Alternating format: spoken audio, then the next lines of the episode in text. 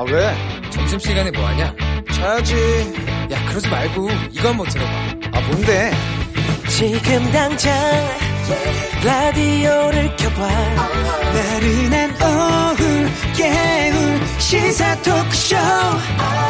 모두가 즐길 수 있고 함께하는 시간. 유쾌하고도 신나는 시사 토크쇼. 오태훈의 시사본부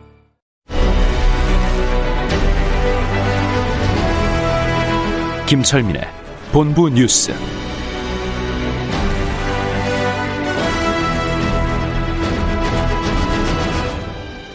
KBS 제1라디오 오태훈의 시사본부 2부 시작하겠습니다. 자, 이 시각 중요한 뉴스들 분석해드립니다. 본부 뉴스, 뉴스의 핵심을 짚어주는 KBS 보도본부의 아이언민, 김철민 해설위원과 함께합니다. 어서 오십시오. 네, 안녕하세요. 김철민입니다. 예. 코로나19 어, 어제도 뭐 단계가 새로 좀 바뀌었다고 하고 좀 예. 상황 좀 전해 주시죠. 예, 오늘 이제 신규 확진자가 97명. 그래서 뭐 그 두 자릿수긴 합니다만 6일 만에 두 자릿수로 내려온 건데 네. 그런데 이제 휴일에 검사 건수가 평일의 절반 이하거든요. 네. 그래서 사실 이게 예, 그런 점을 고려하면 작지 않은 규모고요. 음. 이 지역 감염이 뭐 요양시설 의료기관뿐만 아니라 학교, 사우나 같은 일상 공간 곳곳에서 계속 나오고 있어서 그 주말 할로윈은 어땠답니까? 그 주말 할로윈에 이 전국의 포차나 주점, 클럽 이런 데 젊은이들이 많이 몰렸다고 그럽니다. 어. 방역 당국에서 좀 자제를 해달라고 이렇게 요청을 했는데도 불구하고 그 뭐 파티하고 뭐 이제 모임하고 이러는 인구들이 많아서 굉장히 많이 몰렸다고 그래요. 그래서 음. 네. 이 영향이 지금 반영이 안 된 상황이라서 음. 이 영향이 이제 본격화되려면 한 사나흘 더 걸리기 때문에 이번 주는 확진자 규모가 계속 커질 수 있는 이런 상황이라 이렇게 방역 당국이 우려를 하고 있습니다. 네. 자, 코로나19 때문에 그 소득이 많이 줄었는데 예. 여기에 대한 자료가 나왔다고요? 그 고용노동부가 이제 올 7월부터 이제 1차 긴급 고용 안정 지원금이 지급이 됐는데 네. 그 고용 안정 지원금 이제 수급을 받은 특수고용직 종사자들, 프리랜서들, 영세 자영업자들의 이제 소득 자료를 음. 아마 이제 분석을 한 결과를 오늘 발표를 했습니다. 그래서 네. 이 신청자들이 제출한 소득 증빙 자료를 바탕으로 분석을 한 건데 그 신청자가 175만 명이었는데 이 중에서 어 실제로 이제 150만 명 이상한테 지원이 됐고요. 네. 그래서 영세 자영업자가 110만 명 정도 됐고 특수고용직 프리랜서가 한 60만 명, 나머지가 이제 무급휴직자들이었는데 어 기준 당시 소득보다 아 평균 70% 정도 급감한 걸로 나타났습니다. 그래서 네. 그, 그 가운데서도 이제 소득 1분이, 소득 수준이 1분이니까 하위 10% 정도에 해당하는 사람들 소득 감소율이 무려 75.6% 그러니까 80% 가까이 떨어졌고요. 그러니까 어려운 분들이 더 힘들었군요. 예, 그렇죠. 예. 그래서 취약계층 가운데서도 소득 수준이 낮은 사람들이 더 코로나 사태로 피해가 컸다는 게 다시 한번 확인이 됐고 빈부격차가 더 심화가 됐다. 그래서 이제 직종별로 소득 감소율이 이제 많이 떨어진 사람들이 어떤 사람들인가 봤더니 음. 방문 교사가 이제 제일 많았고 네. 그다음에 대출 모집인, 그다음에 건설 기계 종사자, 대리운전 기사, 보험 설계사 이런 분들이 이제 소득이 가장 많이 떨어졌고요. 어. 그다음에 영세 자영업자들이 그동안 소득 자료가 별 잘 없어가지고 이제 통계를 못 냈었는데 요번에 그 제출한 자료를 바탕으로 이제 분석을 해보니까 영세 자영업자들 매출이 대략 한 5천만 원 정도 된다고 그래요 연간. 네. 그, 그 가운데 이제 이런저런 비용 빼고 이제 소득이 한 1,800만 원 정도 되는데 음. 여기서도 60, 70% 이상 이제 감소가 된 걸로 이렇게 집계가 됐습니다. 네. 예. 아, 이게 또 계속 장기화되고 있기 때문에 예. 내년까지도 이게 계속 갈 것 같아서 좀 여러 가지 지원들 또 예. 이런 분석들 좀 필요할 것 같습니다. 그리고 음, 이춘재 예. 화성 연쇄 살인범이죠. 예. 어, 그동안 옛날 사진만 돌아다녔는데 그렇죠. 옛날 그 흑백 사진만 돌아다녔는데 이번에 모습 드러낸다고요? 이제 오늘 예. 수원지법 형사 12부에서 화성 연쇄살인 사건 재심 재판이 지금 열리고 있는데 올 1월부터 지금 이게 이제 재심 재판이 열리고 있거든요. 네네. 그래서 이 화성 8차 사건의 진범으로 지목이 돼 가지고 무기징역 받았다가 20년 복역하고 가석방으로 나온 사람 이제 윤모 씨인데 네. 이분이 이제 재심 신청을 해서 이게 받아들여진 거죠. 그래갖고 그러니까 억울한 옥살을 했던 그 윤모 씨 예. 그분의 재판에 이춘재가 증인으로 나온 그렇죠. 거군요. 근데 원래는 그 이제 그 당시 보존돼 있던 현장 채모를 통해서 DNA 감식을 이제 했었는 시도를 했었는데 이게 네. 너무 오래돼 가지고 음. DNA 감정 결과가 안 나오는 거예요. 그래서 네. 할수 없이 지금 이춘재는 부산 교도소에 지금 복역 중이거든요. 네. 어, 그 1994년에 충북 청주에서 처제를 살해한 혐의로 이제 그 검거가 돼서 현재까지 지금 무기징역을 살고 있는데 오늘 그, 그 이제 억울한 목살이를 한 윤 모 씨가 이제 제기한 그 재심 재판에 그 정인 자격으로 출석을 하는 겁니다. 이제 이미 기존의 화성 연쇄 살인 사건은 다 공소시효가 지났기 때문에 이제 피의자 네네. 자격이 아니라 아니고 그 그래서 증인 자격으로 출석을 해서 당시 상황에 대해서 이제 진술을 하는 것이죠. 음. 어, 그래서 보통 피고인 자격이면은 법정에서 이제 얼굴 촬영을 이제 이제 허락하는 경우가 많이 있거든요. 근데 예, 예. 이제 증인 자격으로 나온 거기 때문에 어. 재판부가 얼굴 촬영을 공개를 하질 않아서 예. 촬영 허락하질 않아서 아, 실제 얼굴이 공개될지 아니면 뭐 저 재판 받으러 왔다 갔다 하는 과정에서 일부 이제 취재진 취재진들한테 노출될 수 있는데 어. 공식적으로 재판부가 이제 얼굴 촬영을 허락한 건 아닙니다. 근데 어쨌든 그동안 그 30여 년 동안 사, 사진으로만 흑백 사진 한 장으로만 존재하던 이춘재가 오늘 이제 재판의 증인 자격으로 출석하기 위해서 수원지법에 그 이제 출석을 하게 됩니다. 네.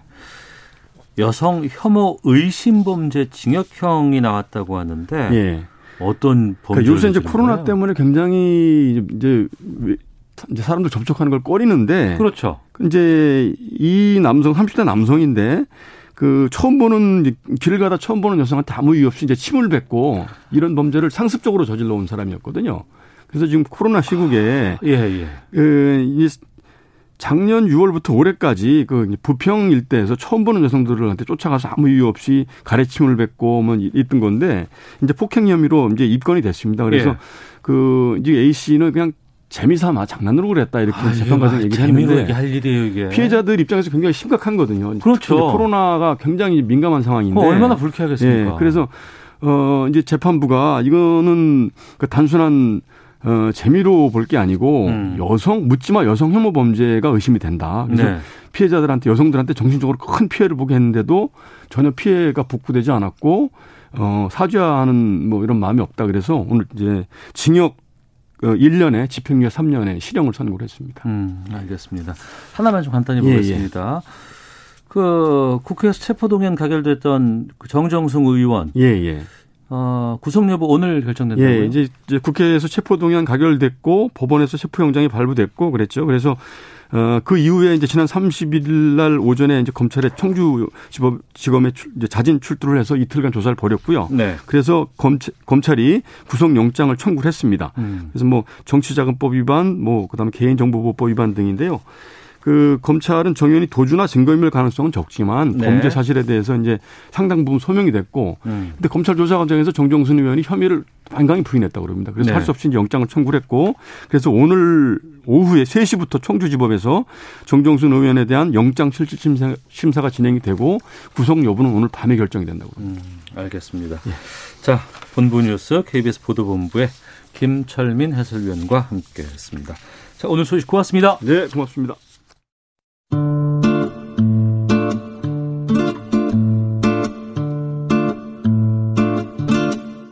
오태훈의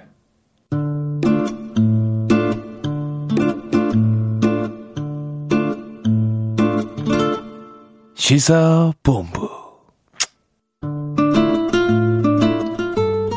네, 1시 9분 향하고 있습니다. 시사본부는 청취자 여러분들의 참여 기다리고 있습니다. 샵 9730으로 의견 보내주시면 되고요. 짧은 문자 50원, 긴 문자 100원, 어플리케이션 콩은 무료로 이용하실 수 있습니다. 팟캐스트와 콩, KBS 홈페이지를 통해서 시사본부 다시 들으실 수 있고 유튜브에서 일라디오 혹은 시사본부 이렇게 검색해 보시면 영상으로도 방송 모습 확인하실 수 있습니다.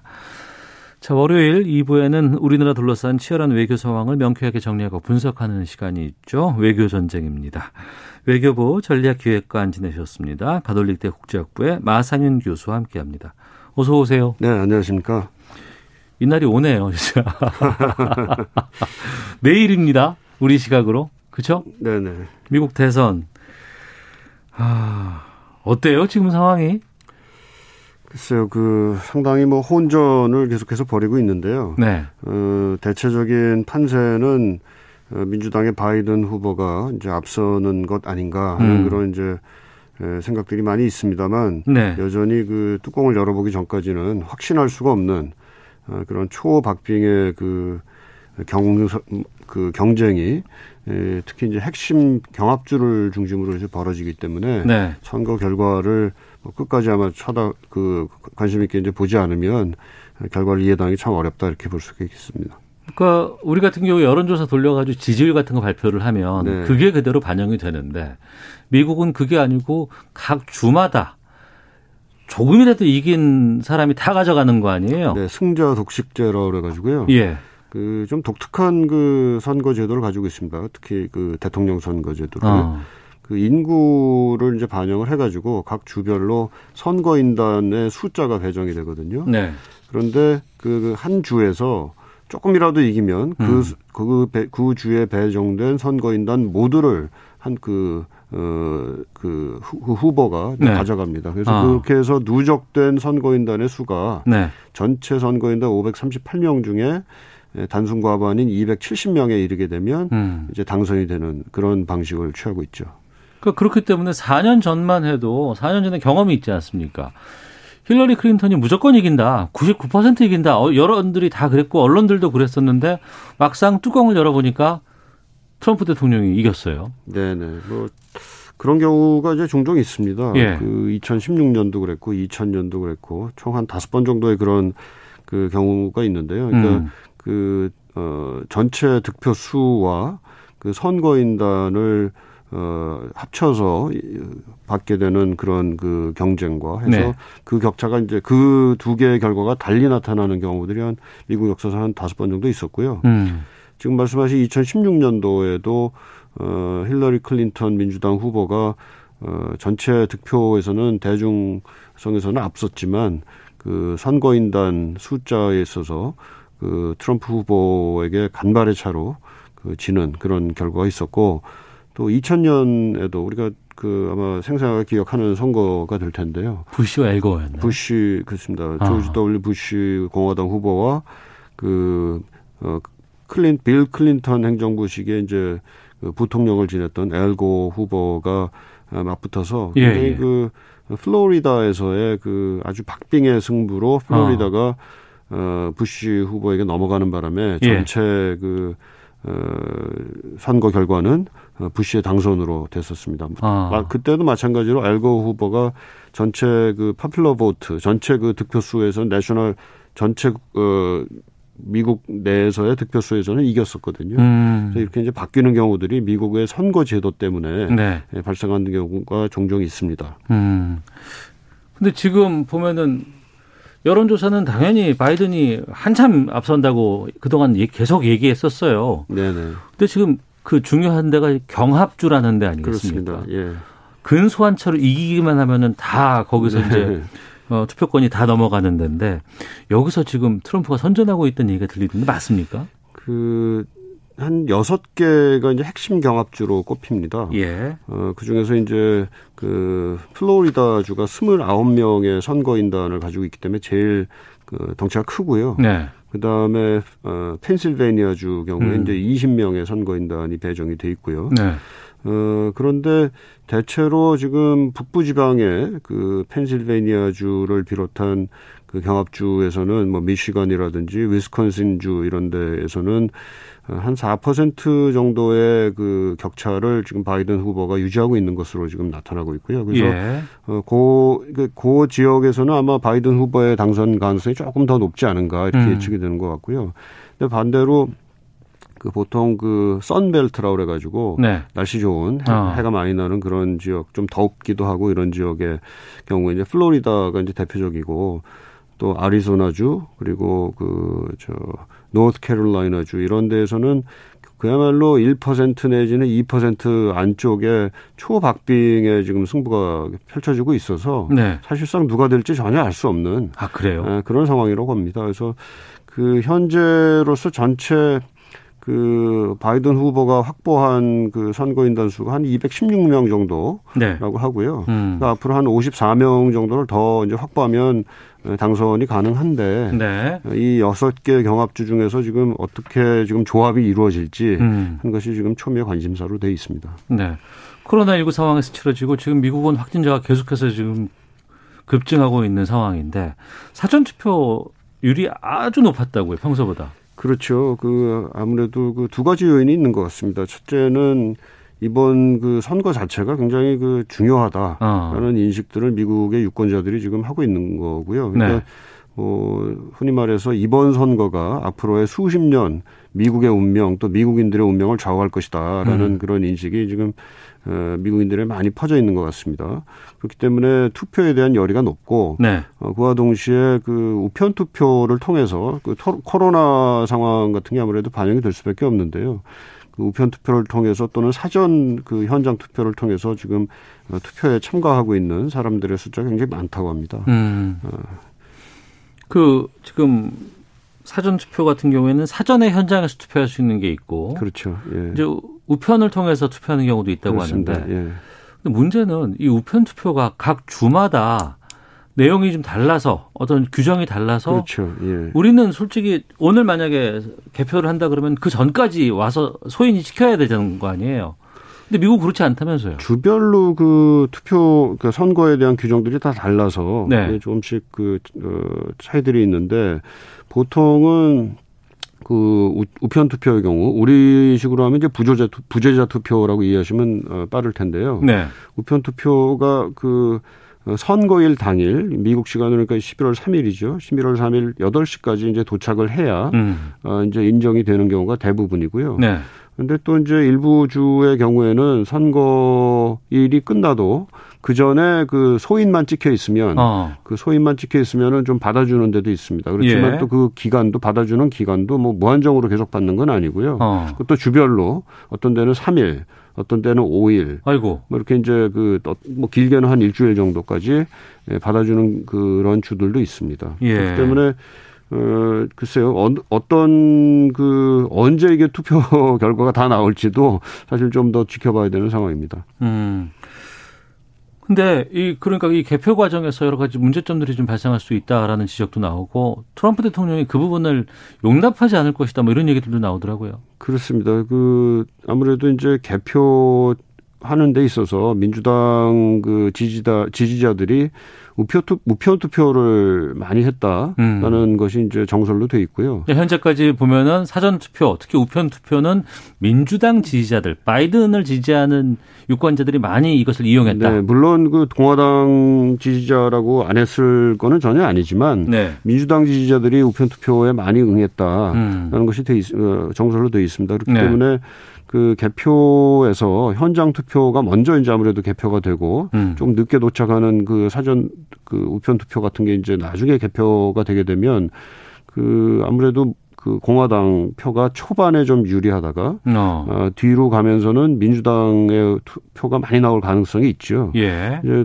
트럼프 대통령이 한 얘기는 이제 그런 것을 그런 사정을 이제 반영한 얘기를 좀 어, 들립니다. 음. 그러니까 어, 투표 당일 현장 투표에서는 트럼프 대통령이 현 대통령이 이기고 뭐 이길 수 있을지 모르겠지만 어. 뭐 만약에 이긴다 한, 한다면 예. 어, 그 우위가 계속 갈까 하는 그런 의심을 해볼 수가 있는 거죠. 어. 그래서 뭐 만약에 그 우편 투표가 어, 부정선거일 가능성이 있다라는 얘기를 그 전부터 이제 트럼프 진영에서 계속 해왔거든요. 그러니까 많이 깔아놨어요. 네, 그렇죠. 분위기를. 예, 예, 예. 그래서 어, 뭐 사실 그럴 가능성 거의 없다고 보는데요. 어. 뭐 일부 뭐 그 어, 기입하는 게 좀 잘못됐다거나 무효표가 나올 수도 있죠. 근데 음. 일부의 것을 어, 좀 전체로 치환을 해가지고 전체 우편 투표가 어, 부정 투표일 가능성이 많다. 자꾸 이렇게 이제 몰아가는 것은 조금 그 선거 전략적인 좀 그 어, 것이 아닌가 이런 생각이 듭니다. 네.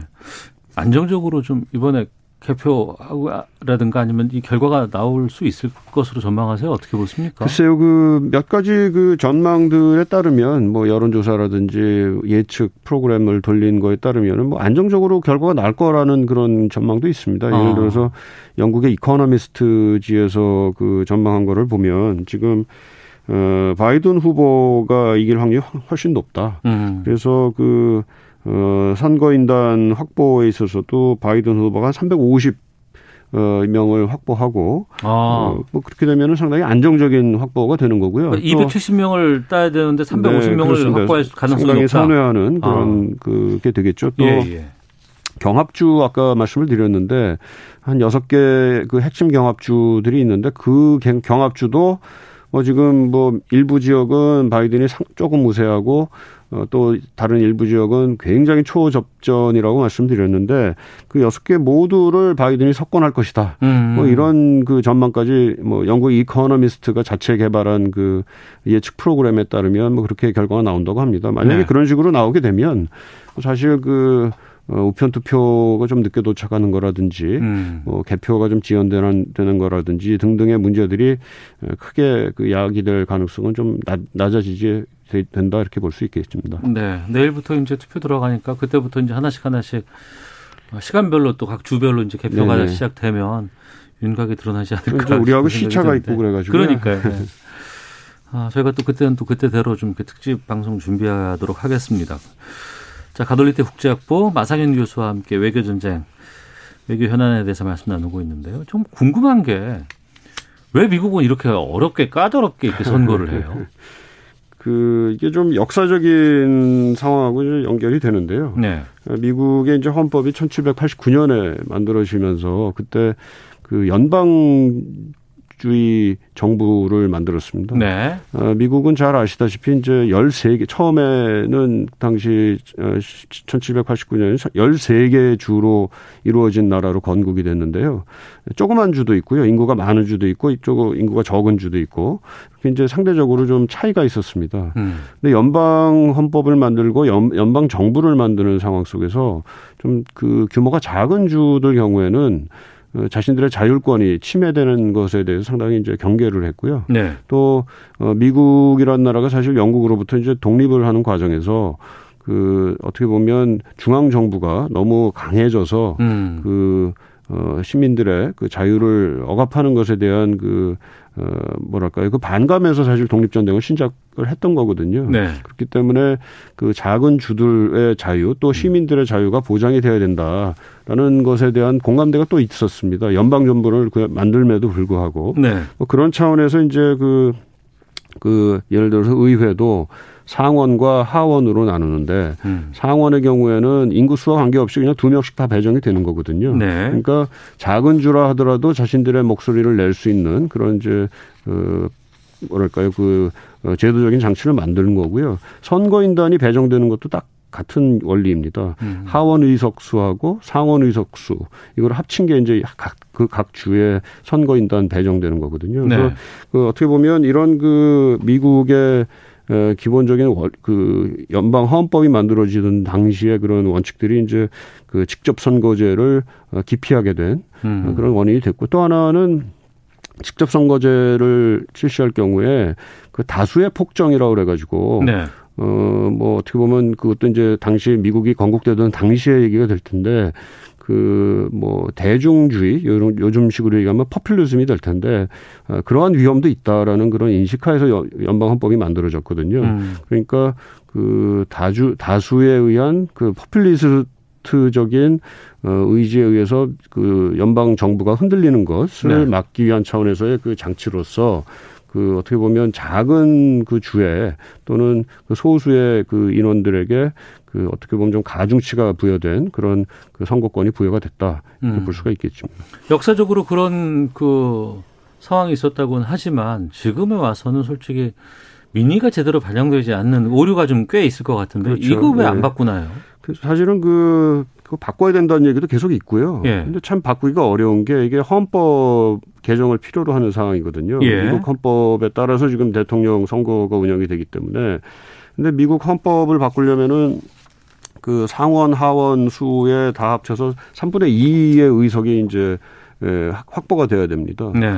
어, 그렇게 되기가 쉽지 않죠. 당장 지금 보게 되더라도 지금 공화당 그 트럼프 진영 경우에는 음. 그 전체 그 파퓰러 보트라면은 그 상당히 뒤지고 있는 상황인데도 네. 지금 현재 그 어, 경합주들을 중심으로 해서 그래도 뭐, 뭐 신랄 같은 희망일지라도 선거 이길 수 있는 가능성이 있다라고 보고 있잖아요. 음. 그러니까 경합주가 있는 게 훨씬 그런 선거제를 지금의 그 간접 선거제 그리고 승자 독식제를 유지, 어, 유지 하는 것이 나름대로는 유리한 측면도 있습니다. 그렇기 네. 때문에 이러한 유리한 점을 가지고 있는 당의 입장에서 또 그러한 그 유리한 점이 있다고 생각하는 주들의 입장 입장에서 보게 되면 어그 3분의 2 의원 수, 의석 전체 3분의 2를 줘가면서 헌법을 개정하는데 동의하기는 쉽지가 않은 상황이죠. 음. 4년 전 기억해 보니까 그때 저는 결과 딱 보고 나서 왜 이랬었어요. 당시만 해도. 근데 좀 그리고 나서 어찌됐건 간에 뭐 한미 간에 아니면 또 북미 간에 여러 가지 변화들이 있어서 어 트럼프가 저럴 수도 있네 라는 생각도 좀 들기도 했었는데 어 선거 결과에 따라서 한미 간에 또 북미 간의 관계는 어떻게 전망하십니까?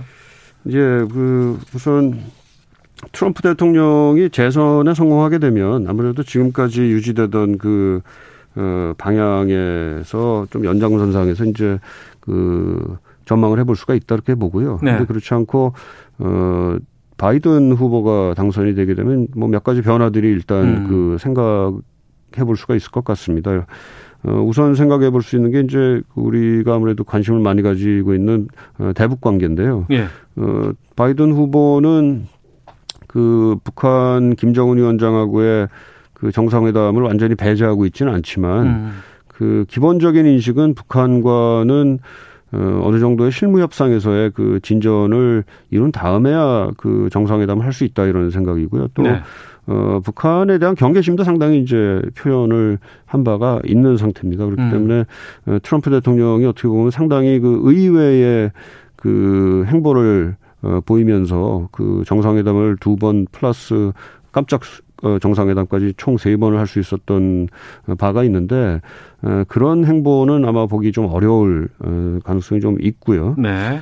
어, 다음에 우리 이제 한미 동맹 관련해 가지고 보게 되면은 우리가 좀그 지금 현재 아직까지 타결을 보지 못하고 있는 그 방위비 분담금 협상 예. 경우에는 조금 쉽게 아마 풀릴 수 있을 가능성이 있지 음. 않을까 이렇게 생각이 됩니다. 음. 그렇게 생각할 수 있는 이유는 이제 바이든 민주당 후보 진영에서는 지금 동맹과의 관계를 회복하는 것을 또 굉장히 중요한 그 과제로 지금 어, 생각하고 있어서 아마 네. 어, 그 문제는 방위비 분담금 문제는 조금 어, 편하게 풀릴 수 있는 가능성이 있다 이렇게 봅니다. 알겠습니다.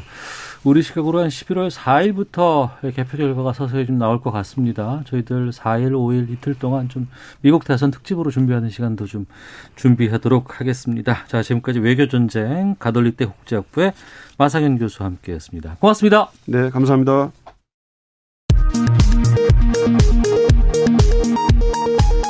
헤드라인 뉴스입니다.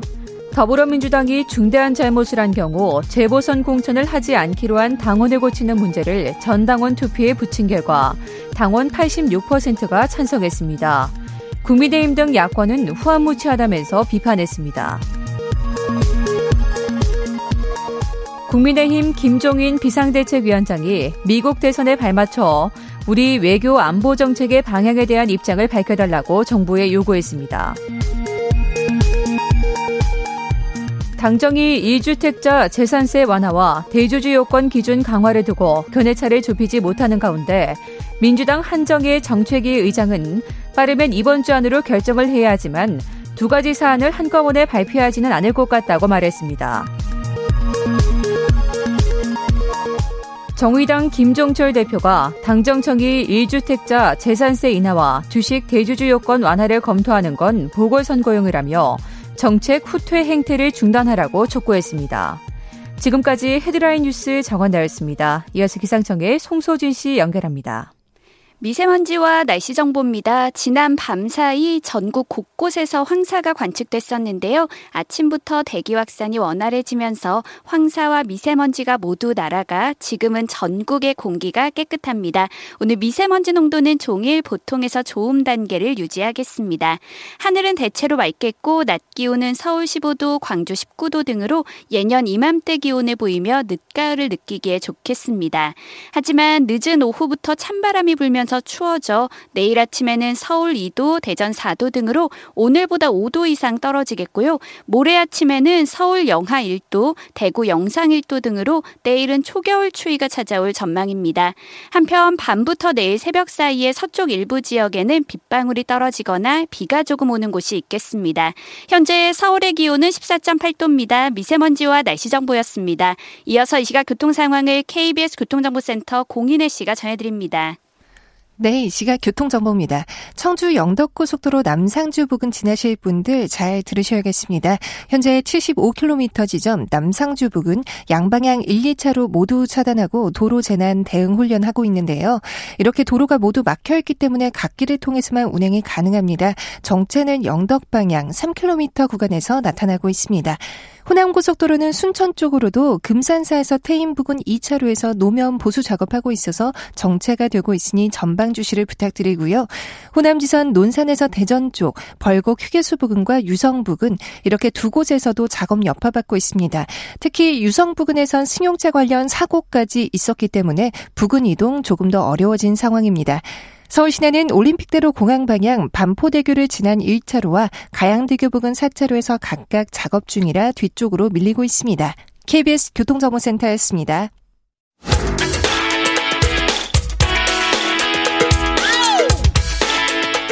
오태훈의 시사본부는 여러분의 소중한 의견을 기다립니다. 짧은 문자 50원, 긴 문자 100원의 정보 이용료가 되는 샵 9730. 우물정 9730번으로 문자 보내주십시오. KBS 라디오 앱 콩은 무료입니다. KBS 라디오 오태훈의 시사본부. 지금 여러분은 대한민국 라디오 유일의 점심 시사 프로그램을 듣고 계십니다. 네, 1시 31분 지나고 있습니다. 주말 동안의 이슈를 정리하고 이번 주에 가장 눈여겨볼 소식들 살펴보는 시간입니다. 시사구말리. 문화일보의 이현정 논설위원 나오셨습니다. 어서 오십시오. 네, 안녕하세요. 예, 오마이뉴스 박정우 기자 함께 하십니다. 안녕하십니까? 네, 안녕하십니까? 예. 지난주에 대법원에서 어, 특정범죄 가중처벌상 뇌물 등의 혐의로 기소된 이명박 전 대통령에 대해서 징역 17년 벌금 130억 원을 선고한 원심 확정됐습니다. 어, 바로 법정 구속되진 않았고요. 어, 자택에서 있다가 어, 주말에 병원을 좀 다녀왔었고 오늘 잠시 뒤 지금 뭐 여러 종편 쪽에서는 어, 이명박 전 대통령 노년동 자택 앞에 지금 영상을 좀 계속해서 보여주고 있는데 잠시 뒤에 동부구치소로 재수감됩니다. 어, 실형 확정받은 네 번째 전직 대통령이 된 셈이 됐는데 어떻게 보시는지 이현정 논설위원께서 먼저 좀 말씀해 주시죠. 네. 제가 기자 생활하면서 이제 김영삼 전 대통령부터 정치부를 쭉 취재를 해왔거든요. 네. 그러면서 이제 지금 대통령들의 쭉 이걸 보면서 참 네 명의 대통령 우리가 전두환 노태우 대통령 또 이제 이명박 박근혜 대통령 그러니까 형사처벌을 일단 받은 거 아니겠습니까? 음, 네. 또 그리고 이제 어한 명의 대통령은 또 망명을 가시고 그 다음에 음. 또한 명의 대통령은 또 총탄에 가시고 한 명의 대통령은 또 극단적 선택을 하시고 사실상 어떤 면에서 보면 정상적으로 이제 퇴임하신 대통령 같은 경우는 김대중, 김영삼 전 대통령 있으신데 사실 그때도 보면 어 결국 이제 김영삼 대통령이 이제 그 역사와 이전 단죄 이것 네. 때문에 이제 두 대통령을 그때 구속했지 않습니까? 음. 그때 이제 김대중 당선인이 이제 어 그걸 요청을 했죠. 사면을 해달라 네, 네. 요청을 해서 결국 이제 김영삼 전 대통령이 이제 사면을 하게 됐는데요. 참 이게 이런 우리가 이제 제왕적 대통령제 때문이다. 뭐 여러 가지 이제 물론 개인적인 문제도 있겠지만 음. 또 대통령이 되면 모- 모든 권한을 다 갖기 때문에 사실은 대통령 재임 중에 누가 거기에 대해서 아니다라고 이야기할 수 없는 구조가 돼 있어요. 그러니까 뭔가 부패가 생기고 문제가 생기더라도 네. 자 주변에서 자 이건 안 됩니다, 아니 됩니다, 이 하시면 안 됩니다 이렇게 이야기할 수 있는 구조보다는 그러니까 대통령이 뭔가 권력을 잡으면 다 따라가야 되는 구조가 돼 있거든요. 음. 그러니까 저는 결국 이거 이제 우리가 극복해야 되는 과제로 이제 항상 이야기하고 있는데 항상 어떤 면에서 보면 또 스스로는 또 하지를 못합니다. 그러니까 자기 대통령 때에서는 또 그러다 보면 이제 어 퇴임하고 나면 또 이런 일이 벌어지고 모르겠습니다. 앞으로 이런 일이 없으라는 법은 없겠지만 한편으로 보면 우리가 정말 대통령의 집중된 권한을 좀 줄일 필요가 있다. 또 하나는 좀 견제 기능을 좀 활성화할 필요가 있다. 즉 재임 중에 이런 문제가 생기면 사실 이명박 전 대통령도 여러 가지 BBK 문제라는 당시에도 이 여러 가지 개선할 부분들이 있었습니다. 이 문제가 사실은 2012년 그 경선 때부터 나온 문제거든요. 예, 예, 당시에 예. 박근혜 어. 전 대통령과 당내 경선이 치열하게 음. 붙으면서 그때부터 제기됐던 문제입니다. 양쪽에서 다 지적했었죠. 그렇습니다. 이거를. 이제 예. 그게 결국은 이제 집권하고 나니까 누구 하나 이제 그것에 대해서 형사 처벌이나 뭐 할 수 있는 게 안 되다 보니까 이렇게 된 거거든요. 음. 그러니까 저는 이게 무슨 어, 제도가 갖춰져서 된다기보다는 정말 각 대통령들이 누구라도 재임 중에 아닙니다. 안 됩니다. 라고 할 수 있는 이런 장치들을 반드시 마련해야지만이 이런 불행의 역사를 좀 끊을 수 있지 않을까라는 생각이 듭니다. 네.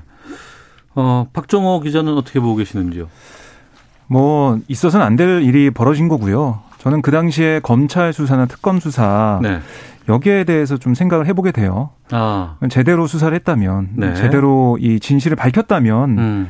그 당시에 사실 이게 받아들이기 힘든 그런 범죄였잖아요. 네네. 그리고 다스의 실소유주도 밝혀낼 수 있을 거로 예상이 되는데 음. 이게 안 됐다는 게 너무나 안타깝고요. 네. 그래서 지금도 계속해서 검찰 개혁 얘기가 나오는 걸로 보이고 주말 사이에 이 BBK에 있었던 김경준 씨가 입장도 냈지만은 네. 당시 검찰 조사 받을 때 얘기를 다 했다는 거 아니겠습니까? 음. 자기가 증거나 이런 걸 다 줄 테니까 예. 실소유주가 아, 다스 실소유주 또 BBK 실소유주가 이전 대통령인 점을 여러 번 주장하고 증거까지 냈지만 검찰이 묵살했고 음. 당시 검찰이 이전 대통령 관련 진술 자체를 못하도록 했다고 계속 얘기를 하고 있단 말이죠. 네. 이런 부분들을 볼때 어, 이 전체적인 우리나라 시스템, 특히 수사 관련된 시스템이 이대 이렇게 해서는 안 된다 이런 어. 얘기가 나오고 있고 그래서 공수처 주장, 공수처가 네. 꼭 필요하다는 얘기를 국민들이 하고 있는 것 같습니다. 네. 어, 지금도 계속해서 종편에서는 그 현장 분위기 좀 보내주고 있는데요. 장재원 의원이라든가 권성동 의원, 뭐 조혜진 의원과 같은 현직 의원들도 좀 모습이 보이고 이은재 의원, 뭐 어, 몇 분 전직 의원들도 좀 꽤 그 앞에 있는 것으로 지금 어, 보입니다.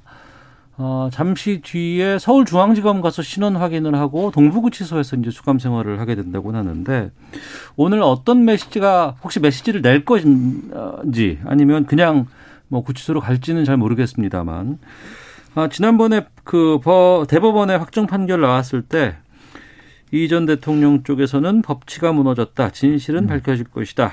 아, 이렇게 얘기를 했습니다. 대법원에서 형 확정됐으니까 뭐 진실을 다시 밝힐 수 있는 시간이 있을까, 기회가 있을까라는 생각이 들기도 하는데 이 어, 언급은 어떻게 보셨는지 좀 여쭙겠습니다. 박조 기자가 먼저 말씀해 주시죠, 그러면. 그뭐 이명박 전 대통령은 자신이 계속해서 그동안 네. 법정에서 주장해 왔던 그 반복을 한 거고요. 네. 뭐 진실을 밝혀진다고 했는데 재심은 사실 어렵거든요. 음. 그러니까 형사소송법이 보면 재심 요건을 규정하고 있어요. 네. 그러니까 무죄 같은 그러니까 뭔가 이 뒤바뀔 만한 새로운 증거가 발견되거나 음. 아니면 증거 서류 같은 증거물 증언이 뭐 위조됐거나 네. 변조됐거나 허위였다는 게 확정 판결로 증명돼야 되거든요. 음. 그러니까 재심 요건 충족하기가 쉽지 않고 뭐 재심 청구가 되더라도 결론이 안 바뀔 수도 있고 그런 상황인데 네. 이전 대통령의 법치가 무너졌다. 아, 진실을 밝혀질 것이다. 아, 음. 이런 주장, 이런 목소리에 얼마나 많은 국민들이 동감을 할지 음, 네. 저는 그런 의구심이 듭니다. 어. 이현정 의원께서는요? 그러니까 이제 뭐 지금 방법은 이제 사실상 사면밖에 없는 상황 아니겠습니까? 일부 언론에서도 지금 이 사면 관련된 보도들이 꽤 나오고 네, 있더라고요. 뭐 아무래도 예. 대통령 지금부터는 이제 사면권을 행사할 수 있는 여건은 되니까요. 음. 근데 문제는 이제 사면권을 행사할 것인가 아니면 지금 또 박근혜 전 대통령 아직 이제 재판도 남아 있기 때문에 네. 같이 할 것인가 뭐 등등 여러 가지 이제 어 여러 가지 시나리오가 있습니다만은 어쨌거나 어 이건 뭐 이제 대통령의 생각에 달려 있는 것 같고요. 음. 어 특히 이제 이명박 전 대통령 같은 경우는 사실은 이 재판 과정에서 보면 측근들이 어떤 면에서 보면 다 진술을 이명박 전 대통령 불리한 진술을 해버렸어요. 아 이명박 전 대통령의 측근들이 불리한 그렇죠. 진술을 했다. 왜냐하면 뭐 김백준 비서관이라든지 예, 예. 또 다스 사장이라든지 이런 분들의 진술 자체가 결국 이제 결정적인 역할을 한 것이죠. 네네. 네. 이제 그런 걸로 비춰보면 어 이명박 전 대통령이 이제 그동안 본인의 주변 관리를 어떻게 음. 했는가 이제 이런 문제가 생기는 것이고요. 네. 또 하나는 사실 이제 어 이 저는 이제 반면교사 할 부분이 충분히 있다고 봅니다. 뭐냐면 결국에 저 모습을 보면서 항상 그랬습니다. 제가 뭐 역대 대통령들 취재한테 보면 항상 전 대통령 구속되는 모습 을 보면서 현 정권은 항상 우리는 저렇지 않을 것이다. 하고 음. 이야기를 했어요. 네. 근데 똑같은 일이 반복됩니다. 음. 왜 그러냐 하면 결국 이제 검찰이나 사법기관이라는 어, 기관을 자신의 어떤 입맛에 맞게끔 장악하려 했기 때문에 이제 벌어진 일이거든요. 네. 그러니까 그렇다면 지금에서 과연 그러면 이제 공수처가 생기면 다 해결될 것이다. 라고 이야기를 하는데 음. 저는 그러지 않을 거로 봅니다. 결국 음. 뭐냐면 어, 현재 검찰의 어떤 그 이 현 정권에 대한 여러 가지 수사를 여러 가지 맡고 있고 또 이게 추미애 장관과의 이제 윤 총장 갈등이 있는 것이고 저는 이 문제가요. 네. 앞으로 이거는 뭐 이 끝나지 않을 문제로 봅니다. 음. 앞으로 아마 국민 여러분 지켜보시겠지만 제 그냥 경험해온 감으로 보면 아마 이 문제가 앞으로도 계속 문제가 될 겁니다. 네. 자, 이런 걸 어떤 면에서 방지하기 위해서는 음. 실질적으로 현재 대통령이 정말 나도 정말 살아있는 권력도 문 대통령 본인도 그 이야기 했지 않습니까? 살아있는 권력에 대해서도 가감없이 하라. 이렇게 해야지만이 어떤 면에서 보면 이 앞으로 방지할 수 있는 장치가 마련되는 거거든요. 음. 결국 저는 오늘의 모습을 보면서 어, 현 정부가 좀 이 모습들을 과연 이명박 전 대통령만 손가락질할 게 아니라 우리는 과연 잘하고 있는지 그 문제를 한번 되돌아볼 그런 네. 상황이 아닌가 싶습니다. 어. 이 보수 언론 쪽에서 좀 나오고 있는 이런 그 사면 얘기라든가 이런 부분들 어, 박정호 기자는 어떻게 보고 계시는지요? 네, 뭐 사면을 지금 거론하기에는 이른감이 있죠, 사실. 음. 그리고 사면 같은 것도 뭐 대통령의 권한이기 때문에 봐야겠지만은 이게 대통령이 혼자 결정하는 게 아니라 국민 여론을 봐야 되거든요.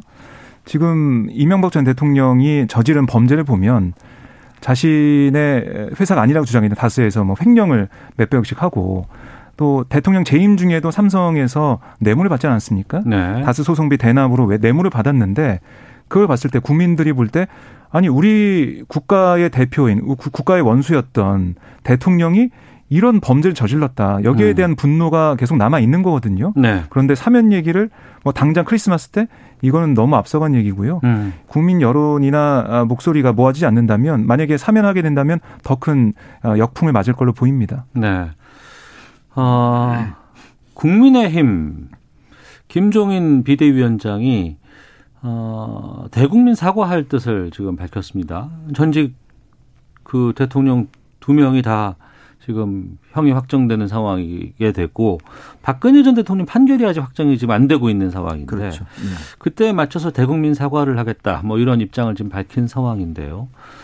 아, 이런 그 전직 대통령들의 아, 확정 판결 국민의힘에는 어떤 영향을 좀 줄 것으로 보시는지요? 그러니까 뭐 그동안 이 사태가 이제 계속돼 왔기 때문에 지난 예. 우리가 대선 총선에서 이미 뭐 어떤 면에서 보면 국민적인 판단은 받은 거 아니겠습니까? 음. 이번 사이로 총선에서 어떤 면에서 보면 정말 유례를 찾아볼 수 없는 패배를 했고요. 예. 지난 대선도 마찬가지지만 그런 측면에서 보면 국민들은 이미 뭐 어, 심판을 했다라고 보는 것이고 그 상황에서 이제 앞으로 그러면 어떻게 할 것이냐. 저는 뭐 김종인 위원장이 어떤 면에서 보면 이제 말로만 뭐 사과하는데 그쳐서는 안 된다고 봅니다. 어, 사실은 이에 대한 책임이 있는 거죠.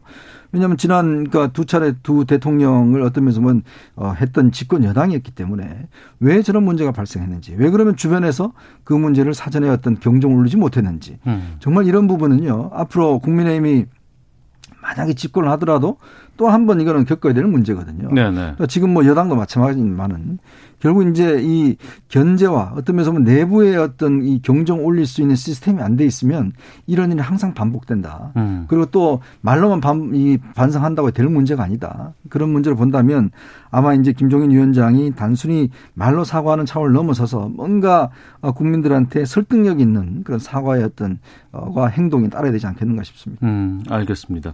앞서 박정호 기자가 또 지적해 주셨습니다만 이미 면죄부를 네. 한번 검찰에서 특히 특검에서 한번 줬었어요. 후보자 시절에. 그래서 지금 이 공수처 관련해서 지금 이 이전 대통령에 대한 실형 확정이 나오고 나서는 이 공수처에 대한 중요성들이 또 부각되는 것들이 여당 쪽에서 좀 많이 지금 얘기가 나오고 있거든요. 네. 지금 어떤 상황인가요?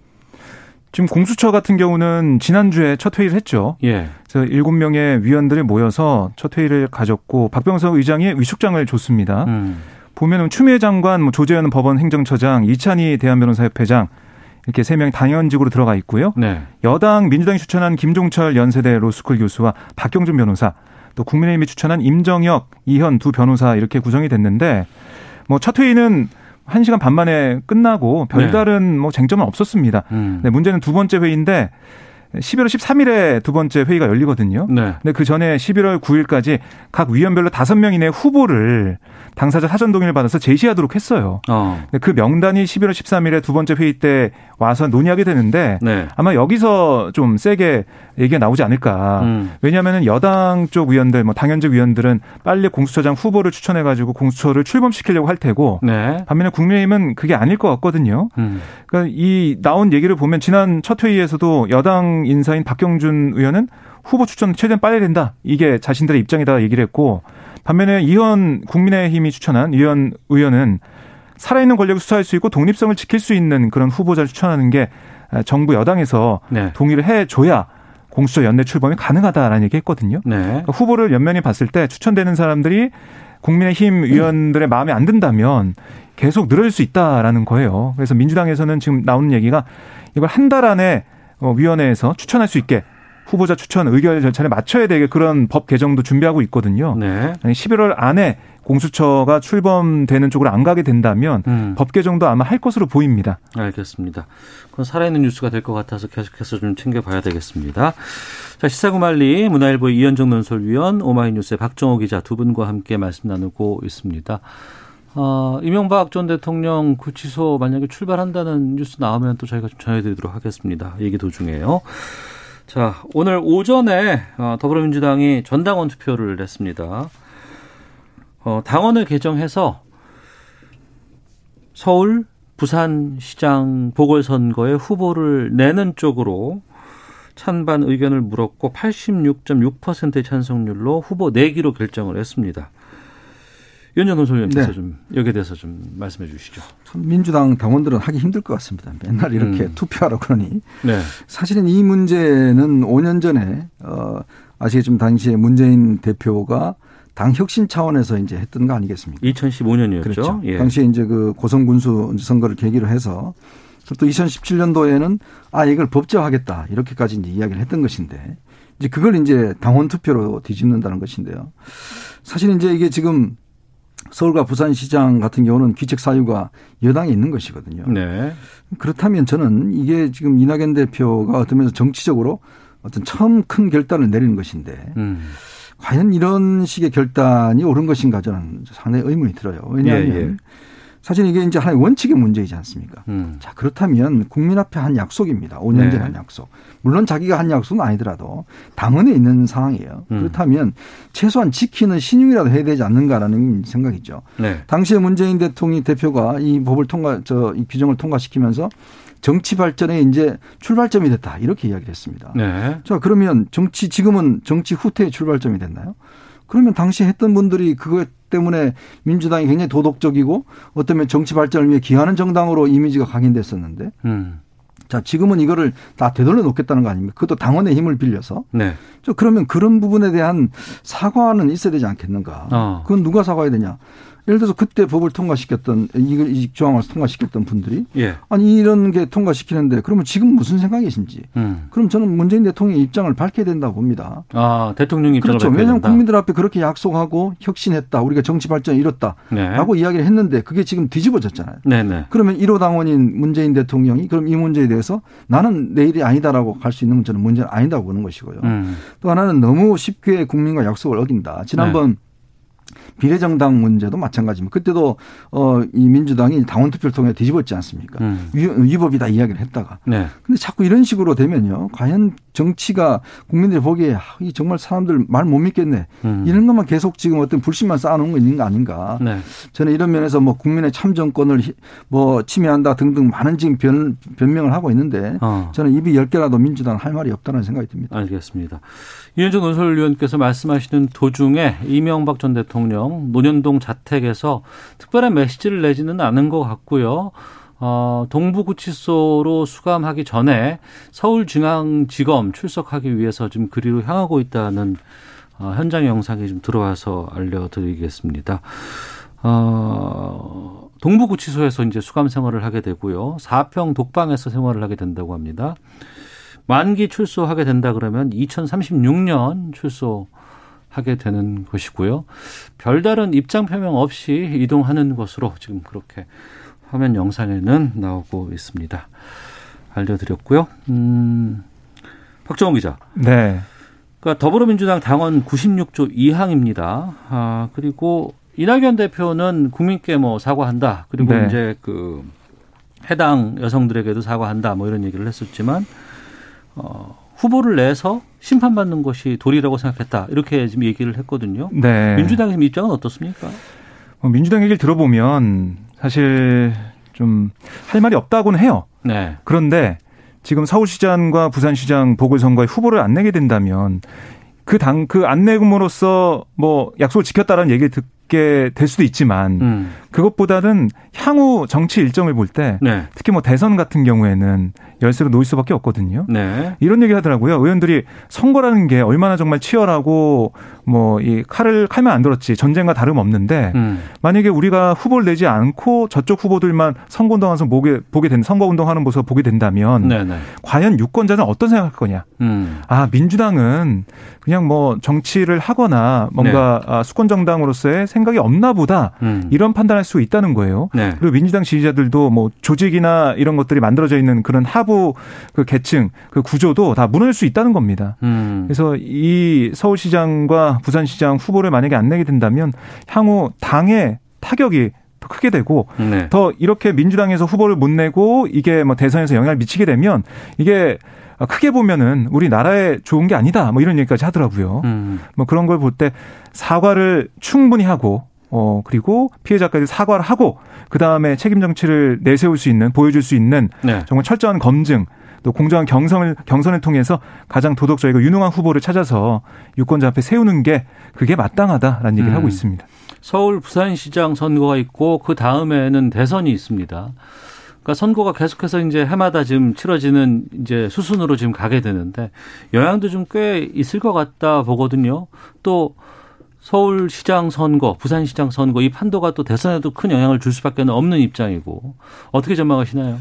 그러니까 이제 박정호 기자 이야기한 게 맞는 말입니다. 마땅한 말인데 그럼 5년 전에는 그게 안 마땅한 말이 음. 됐다는 거냐? 네. 바로 이런 부분에 지금 포인트가 있는 것이고요. 음. 이제 그런 측면에 본다면 사실은 이제 어, 상식적으로 이 정당이 후보를 내지 않는다는 것은 제가 볼 때 말이 안 되는 이야기예요. 네. 그런 어떤 면에서 보면 정당이라는 거는 국민 음. 표로 심판을 받아야 되는 것이거든요. 네, 네. 그러니까 그래야 정당이 어떤 살아있는 목적이 있는 것인데 음. 이제 그런 측면에서 2015년도의 약속은 어떤 면에서 보면 정말 좀 저는 어 이게 어 속내가 없는 뭐 어떤 면에서 보면 참 이 거짓 약속이 아니었는가 이런 생각이 드는 것이고요. 예. 문제는 지금 이 선거가 워낙 사실은 이 양쪽에 다 충류하기 때문에 이런 상황이 벌어진 겁니다. 음. 왜냐하면 음. 이낙연 대표 입장에서 만약에 이 서울시장 선거 만약에 지금 이제 이렇게 후보를 냈는데 떨어진다고 하면 아마 이제 당내 어떤 경선에서 굉장히 불리하게 작용을 할 겁니다. 네. 이제 그렇다고 본다면 지금 이재명 지사와의 어떤 지금 양강 구도가 형성돼 있는데 음. 그 국면에서 본인의 어떤 입지가 굉장히 축소가 될 수밖에 없을 거예요. 아마 네. 그런 면에서 보면 저는 이게 상당히 정책 도박이라고 봅니다. 결국 이제 이 선거에서 이낙연 대표가 성과를 얻지 못한다고 한다면 네. 굉장히 당내 선거가 어려워질 것이고 반면에 음. 또 야당도 마찬가지입니다. 예. 만약에 야당이 선거 이기지 못하면 정말 사분 오열될 가능성이 있어요. 지금 어. 벌써 지금 홍준표 전 음. 대표가 지금 뭐 김종인 위원장에 지금 야성이 없다 뭐 공개하고 있지 않습니까? 예. 그러니까 그 그동안 김종인 위원장을 반대했던 세력들이 그 봐라 선거나 이기지 못하지 않느냐. 음. 어, 그 이 좋은 선거판에 졌다. 그러다면 이제 완전히 이제 뭐 어떤 면에서 보면 사분 오열되는 것이죠. 네. 이제 그런 측면에서 보면 누가 보더라도 둘 다 어떤 면에서 보면 반드시 이겨야 하는 선거기 때문에 이게 사실은 그 선거의 기류가 다음 내년 그 후내년 3월 7일까지 대선까지 연결될 수가 있기 때문에 음. 양보할 수 없는 일전이 벌어지지 않을까 싶습니다. 네. 이명박 전 대통령 관련해서 어, 계속해서 지금 문자가 들어와서 잠깐 소화해내고 다시 또 계속 말씀 나누겠습니다. 0324님은 이명박 전 대통령에 대한 사면 이야기 나오는 거 적당하지 않습니다. 지은조에 대한 벌을 받기를 바랍니다. 2775님 전직 대통령 잔혹사는 끊이질 않나요?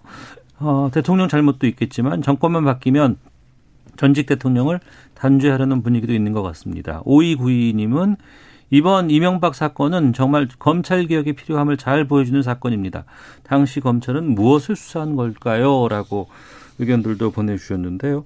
박정호 기자, 네. 어, 이 대선까지 이 상황에서 쭉 봤을 때 민주당의 이런 그 영향 어떻게 네. 전망하시는지요? 뭐 내년 선거도 뭐 쉽진 않을 겁니다. 왜냐하면 네. 국민의힘, 뭐 국민의당, 정의당까지 이 점을 물고 늘어질 거예요. 네. 비판을 많이 하겠죠.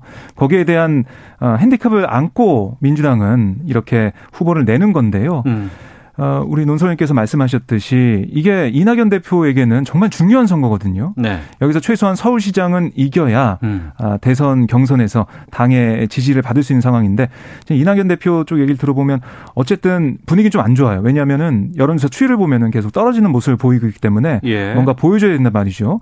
그래서 이 86%나 지지한 당원들이 지지한 투표한 당원들 중에 이거를 이 프로젝트를 어, 잘 해내야지 그 다음에 당원들의 신뢰를 받기 때문에요. 음. 정말 어떻게 보면 정치 인생을 걸고 하는 거고 예. 그만큼 더 집중할 것으로 보입니다. 알겠습니다.